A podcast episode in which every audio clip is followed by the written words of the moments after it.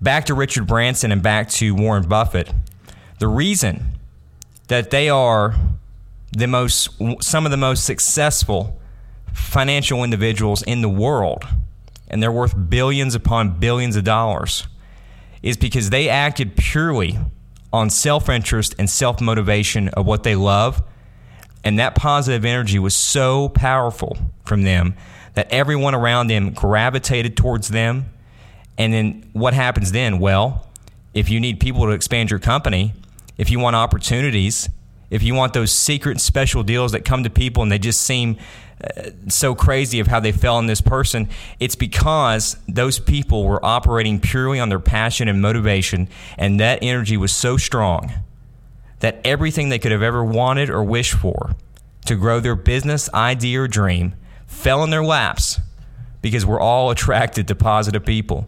We're all attracted to that positive energy. That's that aura of just happiness that comes just that shines off of people. We all love that.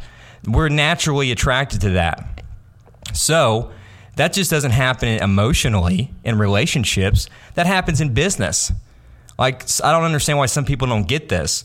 Is that yes, emotionally when we're you know, when we meet the person of our dreams or when we, you know, meet this great guy or great girl, you know, it's that good feeling, right? It's that it's it's just it's pure excitement it's it's a little bit of happiness. It's nervous, but it's it's it's fun because we like this is a new person. You know, this person is is is everything we could ever wanted, right? Well, that, that happens the same way in business. It's no different. When you have a a leader or a CEO or a business owner or a manager or whoever, and you feel that way when you meet this person about their idea, about their drive, about their passion, it's no different. It's no different. So, you know, stop telling yourself that Warren Buffett is the man he is because of his MBA. Or uh, Richard Branson is the man that he is because he understands how to build 45 businesses. Now, both are incorrect. Both men are the way they are is because they found their true passion and they went with it all the way. I mean, a good friend of mine once told me a quote, and um, it's a great quote. It's simple.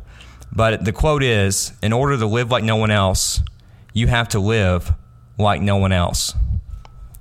A lot of times people, you know, materially, when they think of, you know, being a successful person and having a big home or having lots of cars or having the ability to travel all over the world and do whatever, they see these people and they think that these people act just like they do or just like every other person that we meet on the street. And when they get, when you get this little ounce or this little taste of success, however that may come, and people start to act differently, you're shocked and it scares you. And so you back away from wanting to push harder and further. A lot of people aren't successful because they just, they're just afraid of money. That's the truth. Not afraid of, of, of getting it, they're afraid of knowing what to do with it.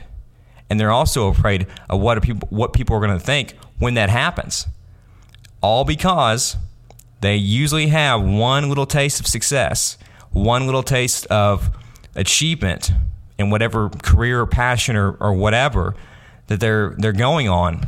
And they start getting flack from a few people and they realize that the average person uh, that you think is for you is not really for you sometimes and so they get that taste that they get that they they get that negative energy from some people when they have this little taste of success and they kind of back away because they can't handle it.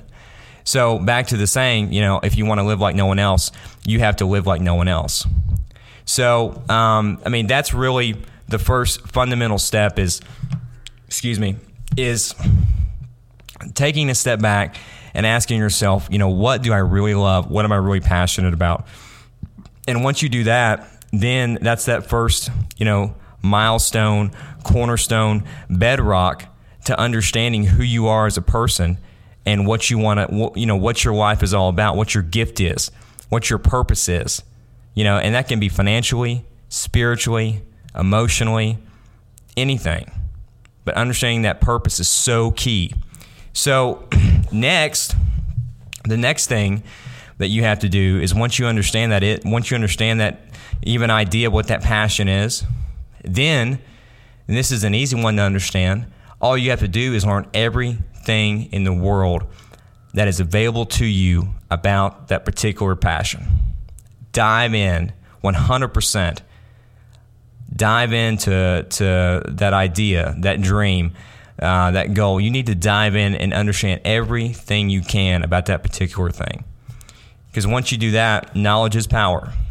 You know, people say, "Oh, it's not what you know; it's who you know," and and I just think the I think when people, you know, they limit themselves when they say shit like that because it's both.